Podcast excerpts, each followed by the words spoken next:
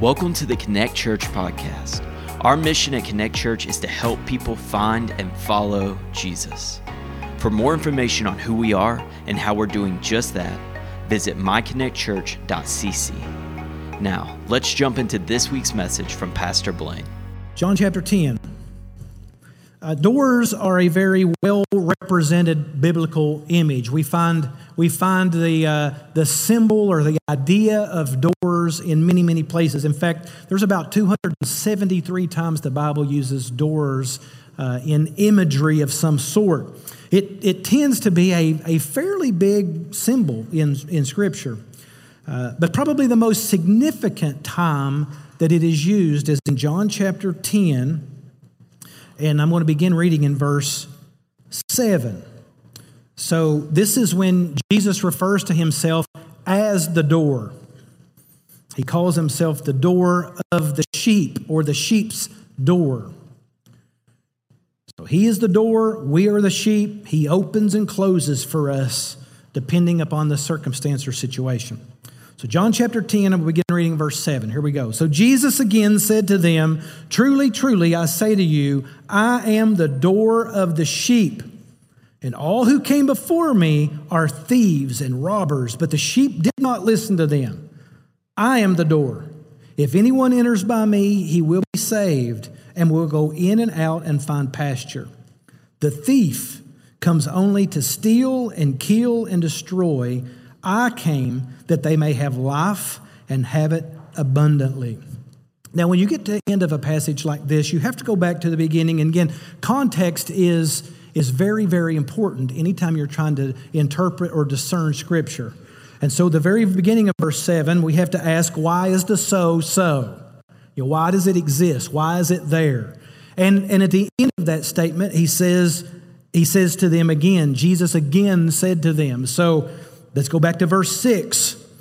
This figure of speech Jesus used with them, but they did not understand what he was saying to them. So, verse 6 gives us a clue that Jesus is speaking with a figure of speech. And for whatever reason, it seems pretty simple to us as we read this, but to those that were listening, we have to go back to the context. The context is Jesus is speaking to Pharisees who do not understand that he is the light of the world. And so, let's go back to verse 1 and just cut through all of it. So here's the first telling. We've already read the second one. The second one I read first because it is a clarification of everything he has said so far. So let's fill in the gaps. Truly, truly, I say to you, he who does not enter the sheepfold by the door, but climbs in another way, that man is a thief and a robber. So immediately we begin to see here, he explains again what he's already said in verses 7 through 10. So he's showing to us a contrast between the thieves and himself. Remember, he's speaking to the Pharisees who believe themselves to be the gods, to be the leader of God's chosen people. They think they are the light of the world, and Jesus is contrasting and quite honestly revealing the nature of their hearts compared to his. So Jesus is not just like any other shepherd. He's not like those who pretend to be shepherds or caregivers of God's people. They are thieves and they are robbers and they are coming in to destroy. Now, of course, the Pharisees do not identify as thieves or robbers. They see Jesus as somebody who's trying to destroy their reputation. But thieves and robbers and strangers aren't necessarily false teachers only.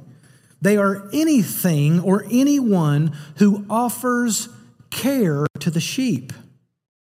Their offer sounds as good as the shepherd, maybe even sometimes better, but they are liars. They are pretenders. And anybody who does not come through the door into the sheepfold is an abuser and not to be trusted. Verse 2 But he who enters by the door, now, now we know that means through Jesus, is the shepherd of the sheep. So Jesus, he says here, he is the door, he's also the shepherd. And all who come through Jesus and model his care, model his heart, love his sheep, are also shepherds under his authority and represent him, not themselves. Very important. Jesus is not only referring to himself here as the shepherd, but anyone who goes through the sheep to offer care for his glory are also shepherds. But he is the shepherd, and everyone other is an under shepherd under his authority and care. Verse 3 To him the gatekeeper opens. The sheep hear his voice, and he calls his sheep his own sheep by name, and he leads them out. And when he has brought out all his own, he goes before them, and the sheep follow him, for they know his voice. A stranger they will not follow, but they will flee from him for they do not know the voice of strangers. So, very quickly, it's very clear here the sheep do not follow strange shepherds or pretenders or liars. If a sheep follows a, stranger, and we got to understand that there's two things going on here the perspective of the sheep and the perspective of the shepherd. If a sheep follows a stranger, it is because they are not following or do not know the voice or the promises of the shepherd. They have a better solution. They're following a better offer. They follow their stomachs. They're following their eyes. They're following their desires. But when they encounter the lies of the stranger, and I hope that you can see the symbolism here, when they finally reveal that the stranger, the liar, the thief, the robber is set against them, oftentimes they'll blame the shepherd. Much of this has to do with the quality of the sheep. Their discernment, their desires, their trust, their ability to understand and to hear. I guess the truth is, this passage helps identify true sheep. True sheep. Sheep who understand the shepherd, who love the shepherd, who hear the shepherd, who trust the shepherd as much as it has to do with the door they use. So, in these verses, Jesus is trying to emphasize the fact that there is a relationship between the sheep and their shepherd. And that's one of the hallmarks of a good shepherd and the under shepherd is that they are there only to help care for the sheep. And the sheep know them and they hear their voice and they recognize the voice of the shepherd. And so there is a relationship between the two sides, the sheep and the shepherd. The sheep willingly follows the shepherd. He leads them out, gives them good food and good care. Then there is contentment and there is peace in the flock when they follow the shepherd because the shepherd provides and when the sheep trust the shepherd with everything. Jesus has just talked about following his as the light of the world following and now he is the shepherd of the sheep, the door of the sheep. So it's important for sheep to know the voice of the shepherd because sheep are pretty dumb and they have really short memories. And there are thieves, and there are robbers, and there are strangers. And there are people who want things from the sheep, or something from the sheep, or the sheep themselves, or perhaps they want to hurt the shepherd. Thieves and robbers and strangers do not have to look like wolves to be dangerous. Sheep are easily susceptible to the threat of thieves and robbers and strangers. Sometimes sheep even long for lies. Sometimes liars don't come in guns ablazing, revealing themselves. They come with soft words, gentle words, desired promises, and before long, the sheep who think that they're following a shepherd finds themselves in another pen. And so Jesus here is speaking of a, of a sheepfold. We may call it a pen. That's what I'm going to call it because that's what I grew up calling it. You may call it a, uh, a corral or something like that. It's the same idea. And in Judea, they made these, these walls of stone out in the middle of pastures. And uh, the wall would go all the way around and would have a beginning and an end with a gap in the middle. And most of the time, because of the nature of the climate and all of those sorts of things, there weren't gates necessarily on all of the sheepfolds. And so when the shepherd would, uh, the sheep would follow the shepherd into the pen, it would be his job to stand or to sit, and sometimes, if it were all night, to lie as the door to the sheepfold, to protect them, to keep them safe. So he would lie there and protect them. And he became the door of the sheep.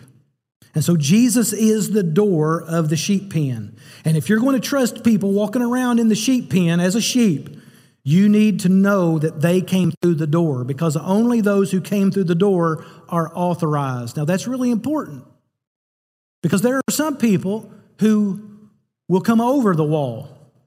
Don't trust people coming over the wall, is what Jesus is saying. Those who feed, protect, and care for the Christians came through Jesus to do so.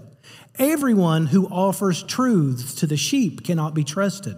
Everyone who offers care and provision and protect, sometimes, sometimes the offer seems really good. And sometimes, if you're not listening to the voice of Jesus, you'll fall prey to the lies of the thieves. So, as a sheep, you must be discerning enough not to follow them, to discern his voice from their voice.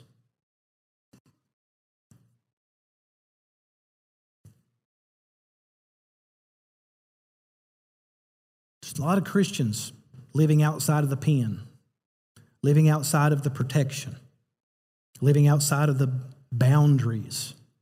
They're not living outside of God's sight or God's care, but outside of his promise. So Jesus said, I am the door, what? Not just I am the door, I am the door to the sheep. We wouldn't say, when you go by when you go by my house, you wouldn't say, oh, that's that's the door to the Rogers. You'd say that's the door to the Rogers house, right? To the house. But here, Jesus doesn't have the, the full scope on the pen. The scope is on, not the scope, that sounds kind of dangerous. Uh, the point of view is on the sheep, not the pen. So through Jesus is protection, provision, care, healing, peace, and rest for sheep who are willing to follow. So I'm going to make a couple of implications here and then we'll, we'll go. Here are some roles that I believe that Jesus plays for us as, as sheep within his uh, sheepfold. It's probably the simplest and most obvious role that a door provides access. So, a door provides access. Jesus provides access to something other than what the sheep have just been exposed to. So, an individual enters a space by an open door. Not only does he enter the space, but he's able to have access to everything that's on the other side of the open door. What Jesus is talking about, now take your eyes off of the here and now with the sheepfold and the pasture and the grass and all of that remoteness and desolation, and put your, put your mind on Jesus, the access that Jesus gives us to the Father, into the kingdom. All of the things, the door to the kingdom, Jesus uh, gives us access to. So, not only does it just get access into the room, but everything behind the door as joint heirs with Jesus. Jesus is our access to the kingdom of God. And I'm going to kind of speak about that a little bit more in just a moment. He gives us access to the most important, most sensitive places in the whole universe. Jesus gives us access to the very presence of the Father Himself. Jesus is the access to the Father. And Jesus is very clear here, too, when He says that He is the door, not a door. There's only one door, no other access point. Turn over to Acts chapter 4. I'm going to begin reading in verse 8. I'm going to ramp up here just a little bit. And we're trying to remember who Jesus is speaking to here, too. He's, he's speaking to people who pretend or think they have a relationship with the Father and they are outside of his care. Then Peter, filled with the Holy Spirit, said to them, Rulers of the people and elders, if we are being examined today concerning a good deed done to a crippled man, by what means this man has been healed, let it be known to all of you, to the people of Israel, that by the name of Jesus Christ of Nazareth, whom you crucified, whom God raised from the dead, by him this man standing before you, before you well. This Jesus is the stone that was rejected by you, the builders which become the cornerstone, and there is salvation in no one else, for there is no other name under heaven given among men by which we must be saved. I want to clarify that because we live in a very post Christian culture, a very even postmodern culture. And we live in this, this day and age of tolerance and acceptance and uniformity.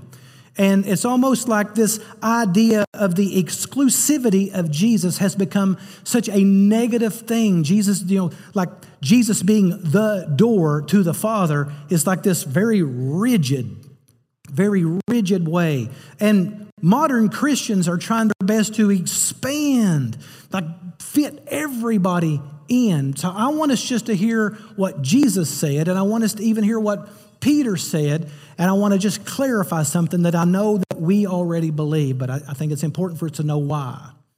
There is no other way to salvation than Jesus Christ.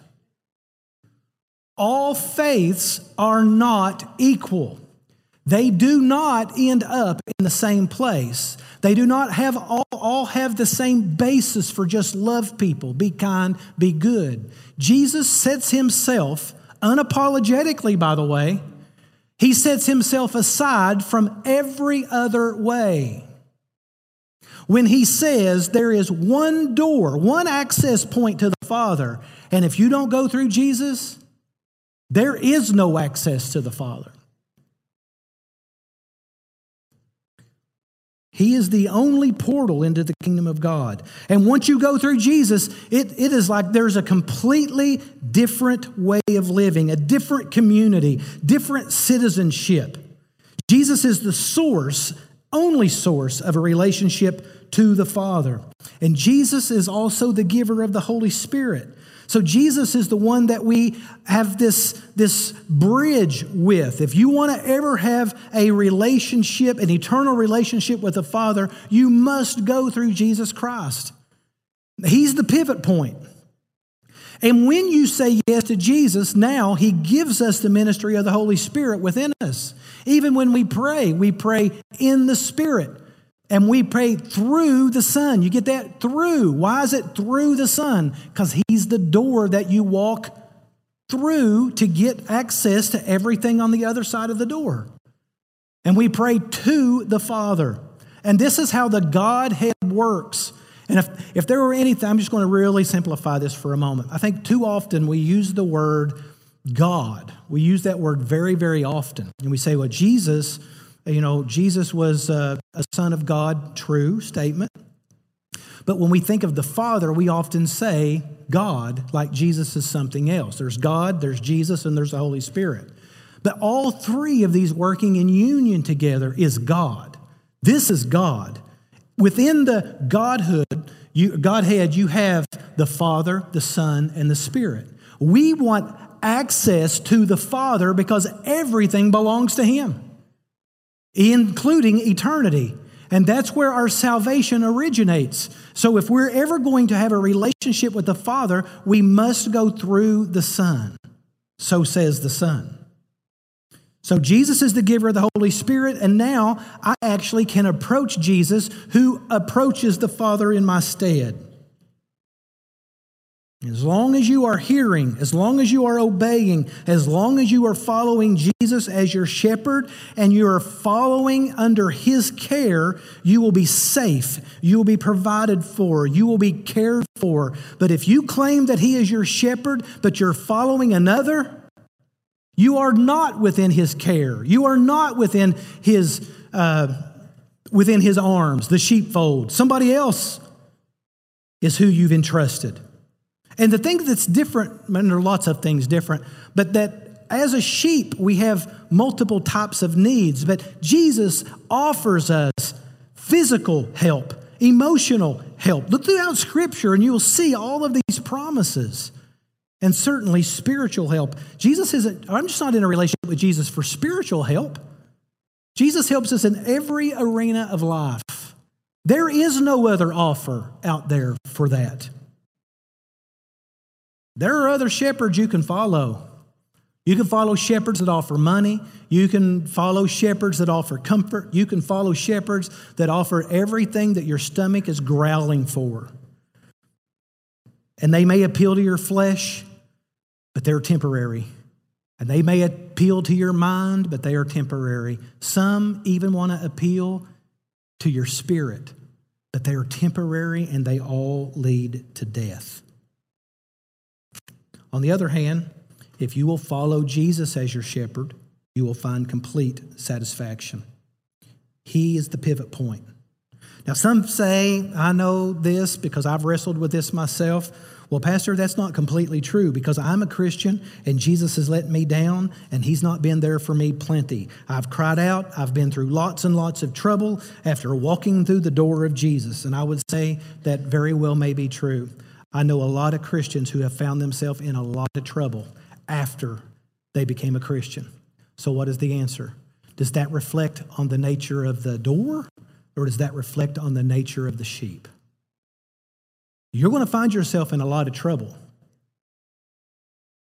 You're going to find yourself in a lot of trouble as a Christian when you claim to be in one pen, but you find yourself in another.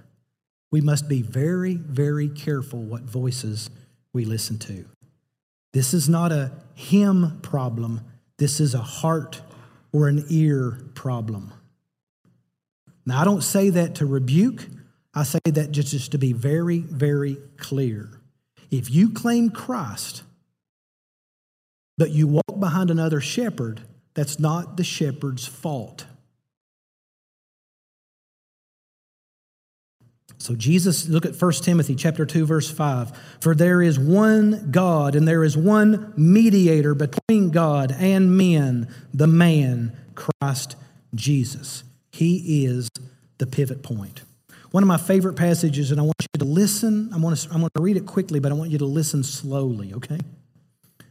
My little children, this is in 1 John chapter 2 verse 1.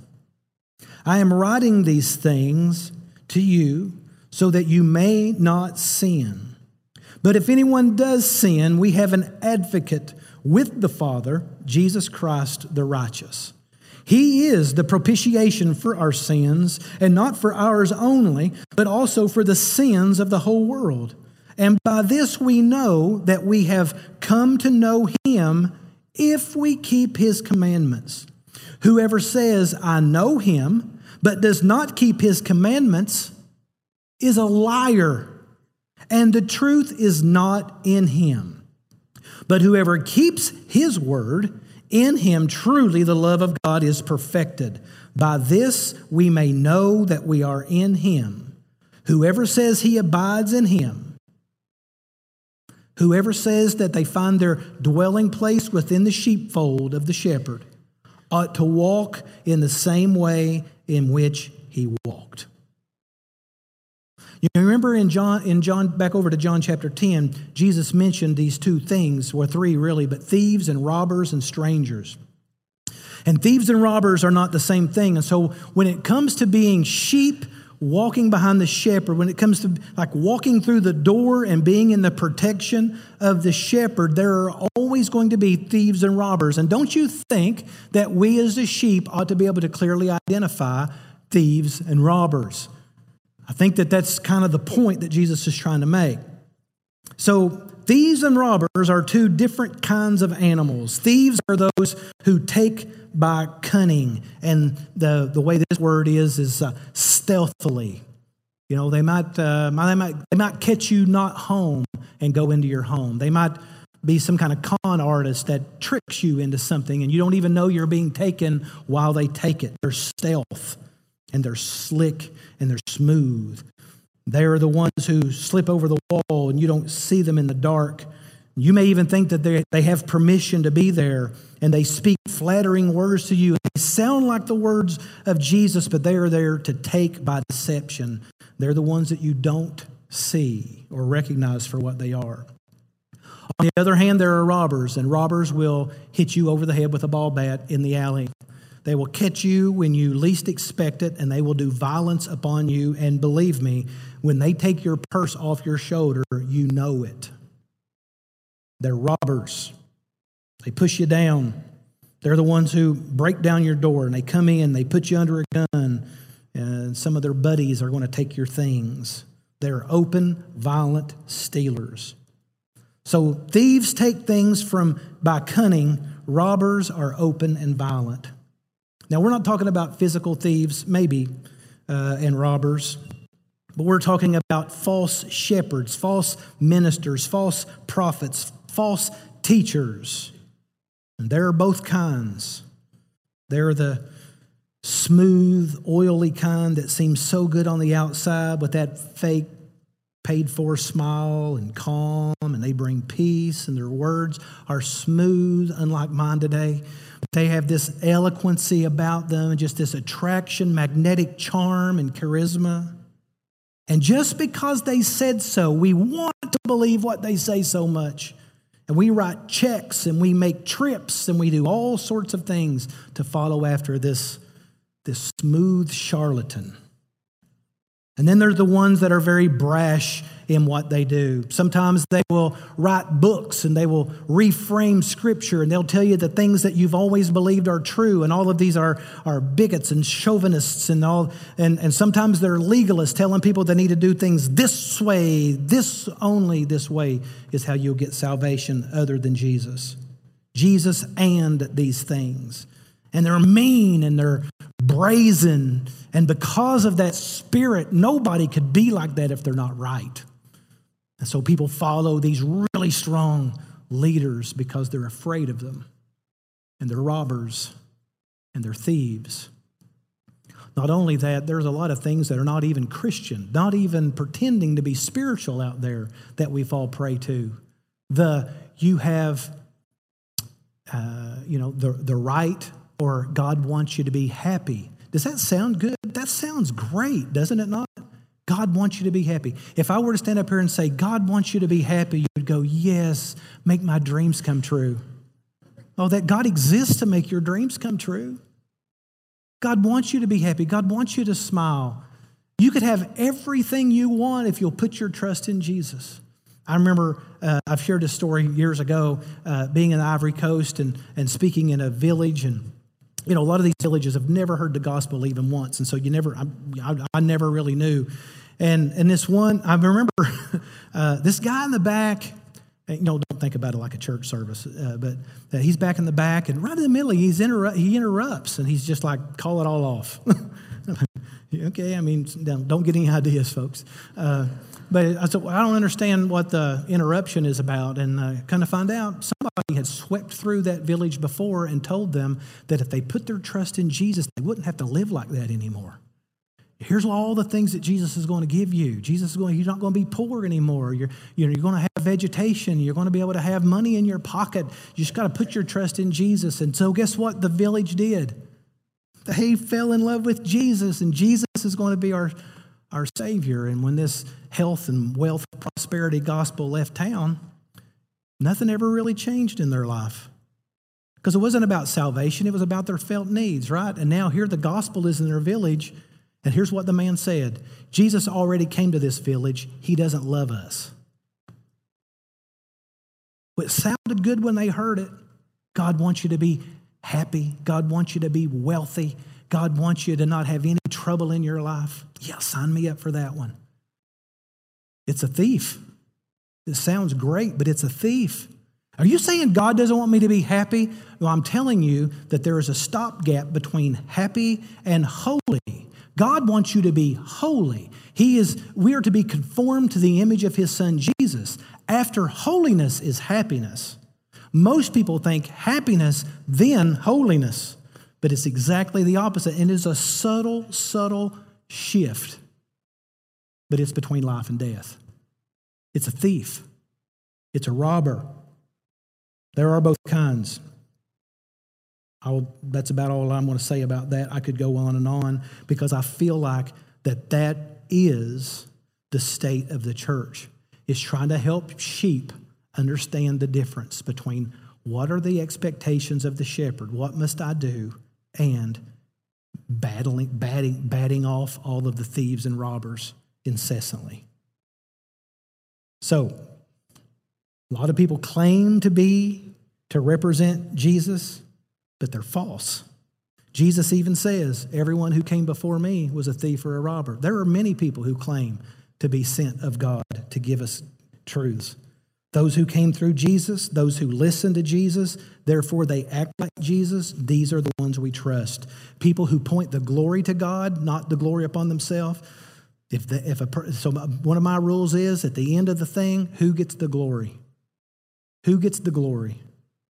Sometimes it's really hard to tell. And I'm telling you that if we are sensitive to God and we have come through the door, His Spirit bears witness within us to that Spirit, and we can learn to listen so that we can hear clues about who someone is truly representing. And if Jesus is protecting me and He only allows into the pen what is good, then if something is in the pen that isn't good, it's up to the sheep to discern it. Is it there by the permission of Jesus? Does it sound like him? Does it act like him? If not, just because it's there does not mean it can be trusted. So when you're threatened, even if you're in the security of the arms of God, when you feel threatened, all you got to do is let the shepherd know. The shepherd will protect. That doesn't mean that life will be perfect inside the sheep pen. It means that you will always be able to rest knowing that whatever came over will be cast out if you simply call. Whatever came through with His blessing, you will get through if you trust Him. Sometimes He allows things through, but it's so the sheep can learn to trust Him. The things that in, get in make us like him. Let me explain. You remember all of Paul's troubles. This is in Second Corinthians when Paul goes through this litany of things shipwrecked, beaten, uh, left for dead over and over and over. We have the stripes, you know, on his back uh, five times. And, and over and over and over, we see this. But the sheep will be, and often uh, Paul reminds the reader that God always watched out for him. It was always for God's glory, and God protected him. Because he starts in chapter 1 of, of 2 uh, Corinthians that, quite honestly, he should be dead. Through all the things that he went through, he should be dead. But God protected him. Now, here's one of the things that I want you to remember, and maybe even write it down because when you go through difficulty, you're going to want to remember this. God will always save you from I mean, uh, not from problems, but through problems. God protects us through, not necessarily from. So thieves and robbers are going to be there. Strangers, they cannot be trusted. But the sheep will be cared for in the pen. But when you wonder, you just open yourself up to every other thing. And by the way, when you wonder, just remember Satan is also wondering. And, and out there, some things sound like Jesus, they look like Jesus, they mimic Jesus' actions, but they are designed to destroy you and to take your eyes off of Jesus. But through Jesus, He is our only protector. Uh, 2 Thessalonians chapter 3 verse 3 says but the Lord is faithful and he will establish you and guard you against the evil one. So not only does God, if you if you are following Him, if you are through the door and listening to His voice, not only will He save you from stuff, He will also save you from Satan. I want you to look at a fairly obscure passage in Ezekiel chapter 34. I'm going to begin reading in verse 1. And I want you to listen to this as he describes the shepherd. The word of the Lord came to me Son of man, prophesy against the shepherds of Israel. Prophesy and say to them, even to the shepherds, Thus says the Lord God. Ah, shepherds of Israel, who have been feeding yourselves. Should not shepherds feed the sheep? You eat the fat. You clothe yourselves with the wool. You slaughter the fat ones, but you do not feed the sheep. The weak you've not strengthened, the sick you've not healed, the injured you've not bound up, the strayed you have not brought back, the lost you have not sought. With the force of harshness you have ruled them. So they were scattered because there was no shepherd, and they became food for all the wild beasts. My sheep were scattered. You'll notice there, beginning in all the way through verse 4, all the things that they did not do. They're the very things that define the nature of a shepherd. They did not strengthen the weak, heal the sick, bind up the broken, bring back what was driven away, to seek out the lost. These are the things that a shepherd does. And when you find the nature of a shepherd, but it doesn't include these things, they're thieves, they're robbers, they're strangers. And though their words sound eloquent, they are not to be trusted.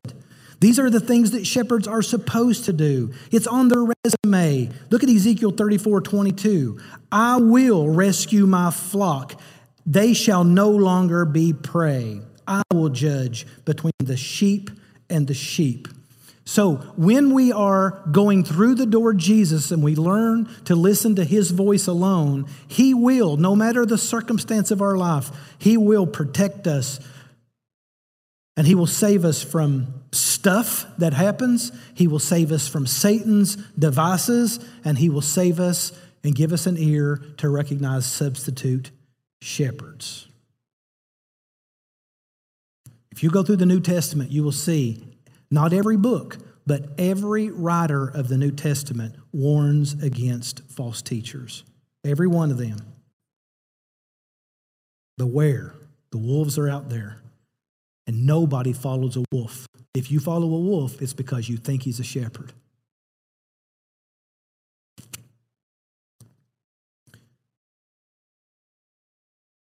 There's only one door. There is behind Christ and not behind Christ. So here Jesus is teaching us not to believe just everything. And by the way, you don't get to heaven, and I'm, I'm just I'm gonna be very general here, but you don't get to the Father because your parents were Christians. You don't get to the Father because you grew up in church. You don't get to heaven because you raised your hand at a church camp. You don't get to heaven because your grandfather planted a church at some point. You get to heaven because you have a personal relationship with Jesus Christ. It's the only way. And all faiths do not lead to the same place. We talked about that. Jesus, though, provides himself as a separator. That's what a door does. If a door doesn't open and close, then it's just part of a wall, right? But Jesus is a separator and we must live with him behind that, that door. And I'm not talking about Christianity should be a cult, but I am saying there are some distinctives about what it should look like when you're following the care of the shepherd. We should look differently and behave differently and act differently. And others have claimed the name, the shepherd's name. Others claim to be through Jesus. In fact, it's very, and it's true, it's true but I hear it more than I've ever heard it in my life that even Muslims call Jesus a great prophet. It's true. And so we want to say, all right, well, Muslims can't be that bad because they recognize Jesus. So this is one of the enemy's way of just subtly making us a little, a little open, right? Just a little, a little more open to and I hear a lot of Christians say, Well, I've read through the Quran. It makes us experts on it, right? And there's a lot of compatibility, there's a lot of similarity. Listen, I, so people who say that, I just don't even think they're sheep. They've never heard the voice of Jesus. There couldn't be a more stark difference when you hear somebody say Jesus is a great prophet, but Muhammad is Allah's greatest prophet. Who, I mean, Some claim, well, Judaism has the same God as Christians, they just understand him differently. Jesus, Jesus told the Jews they were lost, that they've never known his Father. Or sometimes we even say, like Buddhists and Hindus, oh, these are, you know, they add Jesus, you know, they understand Jesus is God and add him to the three million other gods they have. Now, when you look at that as a very surface level, you see this well, Muslims believe in Jesus, Jews believe Jesus existed. They, you know, their father, they should cut out the middleman. Even some Christian groups claim the name of Jesus. I won't line some of those out. But we need to be careful. It's not, it's not as simple as identifying. It's here's the litmus test. Are they or did they go through Jesus Christ to get there as the only means of salvation?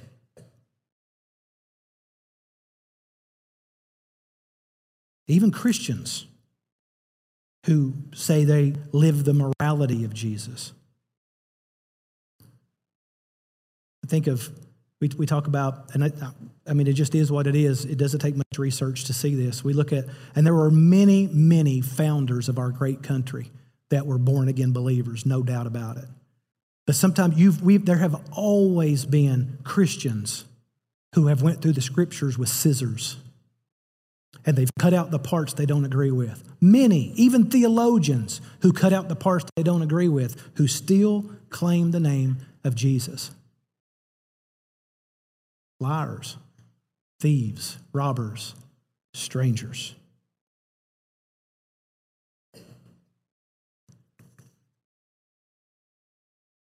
One of the points of Jesus' statement to these Israelites 2,000 years ago was to establish the fact that he's not the first one who came to speak, and he won't be the last one who came. History even tells us there were many, many people who claimed to be the Messiah.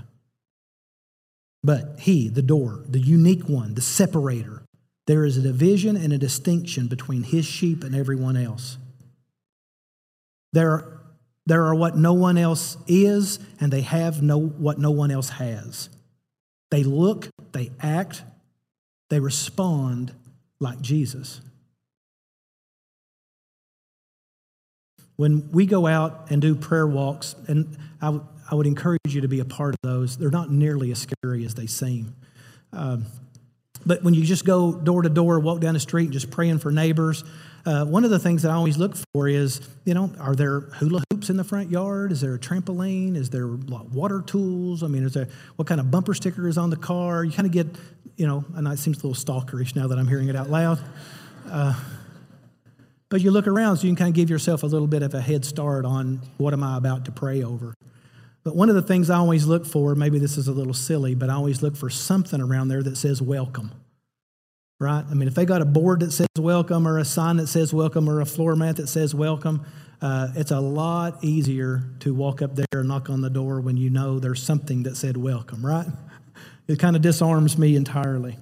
Uh, and I think about that when I think about Jesus. A door, when it's open, is a sign of fellowship. And uh, Christ is the open door, and He provides fellowship, not only fellowship with Him, but because He gives us the Spirit, there there is created within us a connectivity with each other. And not just in this room, but all born again Christians have this connectivity with each other where we are in fellowship with one another. Listen to uh, 1 Corinthians chapter 1 verse 9. God is faithful by whom you were called into the fellowship of his son. You were called into the fellowship of his son, Jesus Christ our Lord. The fellowship which belongs to the son as the shepherd of the fellowship. What is the fellowship which belongs to the Son, the sheepfold, the church? We have relationships with one another when we come through the door of Jesus Christ.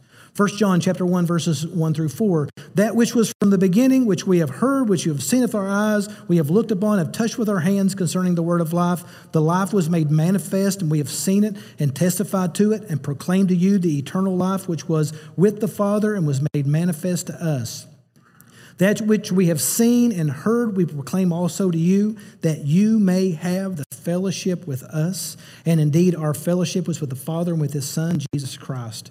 And we are writing these things so that our joy may be complete.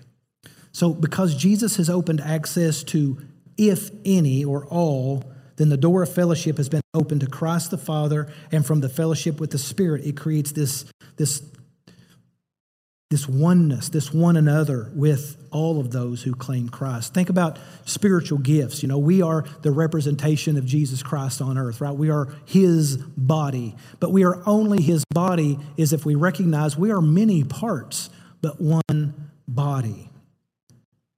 And it's coming through the door of Jesus Christ that has made us a part of his flock. What happens is is when we find other entry points or ways in uh, that's where the division and, and uh, disputes begin to get created. You think about the things that you have heard, there are very few disputes throughout the course of history that revolves around the church arguing about who Jesus is. There are some, but there are very few. What we argue about is how hot it was, or how cold it was, or how soft the seats were, or I liked this, or I didn't like that. That's where Christians begin to argue, not, not the shepherd. We argue about everything else, but Anyway, let's uh, let's go. Okay. Uh, so, lastly, almost done. Um, if it doesn't have hinges, it's not a door, right? So doors open and doors close, and I want to close with this. Oh, that was that was clever. I just now heard that too. Uh, but Jesus has hinges. He allows us to go in. He allows us to go out with Him as He provides for us and leads us back in. So the shepherd takes us out for pasture for a time and then brings us back in. Uh, and I believe that, that this is a symbol of our daily life, our daily walk with our shepherd, the going in and the coming out, following him. We can go safely and securely about our daily activities because we know, just like we are following his light, we are following him as our shepherd. But whether we go in or whether we go out, we are following him. We don't go out separate from him, we go out under his leadership. So, by following Christ's lead, we find pasture, which is a symbol of not just food to graze on, but all of the good spiritual things that He has for us. What does food provide for us? Health, right? So, following Him out and following Him in gives us health as Christians, and we become more and more like Jesus. So two last passages that I want us to look at. I'm going to read both of them. 1 Peter chapter 2, verse 21 through 23.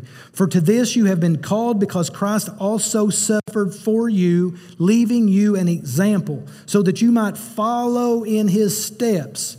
He committed no sin, neither was deceit found in his mouth. When he was reviled, he did not revile in return. When he suffered, he did not threaten, but continued entrusting himself to him who judges justly.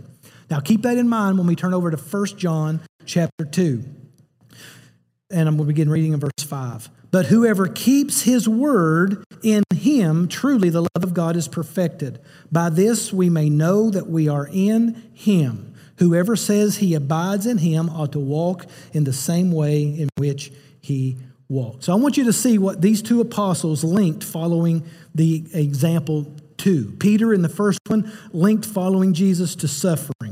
He said, Follow Christ's example in bad times and the conflicts of this world. And John linked walking with him with keeping his word. And I think these two apostles and these two epistles are the two ways that when which we come in and out through the door of Jesus Christ. When we come in, we are ruminating on the word of God and we are being restored and we are being rested, we are being refreshed in the word of God according to John. And when we go out, we are ready to suffer the things in this world. The suffering that Peter brought out, suffering patiently, is how we follow him when we're outside, because that's what's going to happen if you look like Jesus in the world. There's going to be suffering. Not your best life now, difficulty because difficulty is what conforms us to the life of Jesus. And if we grumble and complain about every little thing, we are not being conformed to the image of His Son. If we are upset and we are always making things that aren't things, we are not being conformed to the image of Jesus. We just kind of, how did Jesus deal with it? Just kind of take it. We take it with the same way that Jesus took it. He did not revile, He took it patiently. He did not use lies or guile to get out of it. He did not try to revile in return, any of those other things. He endured patiently while he was in the world doing the work that the Father gave him to do. So we can follow him everywhere and anywhere we go by the strength and help that he, as the door, continually provides for us. In John chapter 10, that just a couple verses down from where we ended, I have come that they may have life and that they have may, may it and have it more abundantly. So, by him, the door of the sheep, no matter what the conditions are around us, we can know that if there's difficulty around us, we depend upon the shepherd. If there are, are, storms of life, if there are fears, if there are liars, if there are thieves, if there are robbers, if there are strangers, whatever it may be, as long as we are within the care of the, of the shepherd, we know that he will take care of us. He will, he will take care of us through them not necessarily keep us from them, because it's the through them that helps us look more and more like Him as we suffer in this world. So today it's very, very easy, very, very clear. Jesus is the only protection we have. But the good news is, is if we have Him, He is the only protection we need. He is entrance into the very portal of God's kingdom itself. Let's pray together. Lord, I pray that, and I think of the Pharisees who misunderstood this entirely, and they called themselves your people. I pray that your people today will not misunderstand. I pray that we will understand, as simple as it is, and as much as we've heard it, you are the only way. And I ask, Lord, that as we just maybe recommit ourselves to following after you, as we as we come in, and we're in right now, we're in a very safe place, I pray. But that we're always listening not to the under shepherd's voice, listening to the voice of Jesus, to be able to dif- differentiate between the voice of this world and the voice of Jesus. I pray, Lord, you just give us ears to hear, give us hearts that bear witness, spirits that bear witness to your presence. I ask that you would help us to understand that, that, that whether we're in or whether we're out, we are following behind you, just like we would the light of the world, just like as we did in the Old Testament, as they were able to visibly see where you would lead them. Lord, may we be as may it be as obvious as that for us. And Lord, for those of us who are here today that are following following some pseudo Christianity, some some version that's slick and oily and gives us everything we want, Lord, I pray that you would give us eyes to recognize it, give us ears to, to hear, give us spirits that are sensitive to know what is your spirit, to know which pins belong to you. And may we be in that relationship where we know your voice and you know your sheep. And Lord, as we come in, as help us understand that we are each under shepherds as we come through the door to help each other find and follow you, to provide care and nourishment to one another, to look out for one another, to ward off thieves and robbers and strangers. Help us to be for one another. Help us to build into one another. Help us to support one another. Lord, we love you. We thank you for your word today. Thank you for pray that if there's anything to say it, Lord, that it would bring glory to you. In Jesus' name we pray. Please?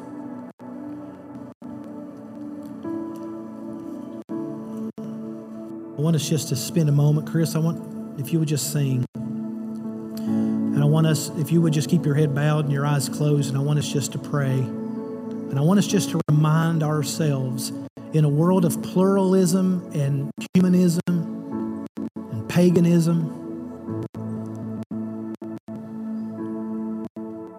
I just, in a, in a world that champions tolerance and acceptance and diversity, and I'm not, I'm not for not any, I love those things as long as we're following the shepherd I want us just to pray and remind ourselves of who we belong to and what, are, what is our life looking like? Are we looking more and more? Is it easier to understand more and more what the shepherd wants? If not, it's not a shepherd problem. It's a sheep. It's a sheep problem. So, Lord, today we recognize that we are sheep. We recognize that you are the good shepherd. We recognize that you are the door by which we gain entrance. You are our protector. You are our provider. You are our identity. And so, whether we come in or whether we go out, Lord, I pray that we go with you. And that the relationship that we have with you, we have with one another.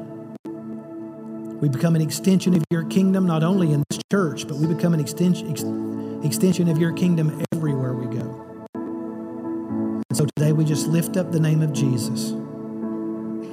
For there is no other name given among men by which we must be saved.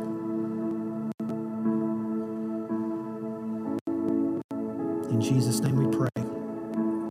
Because by in Jesus' name we have access. Amen.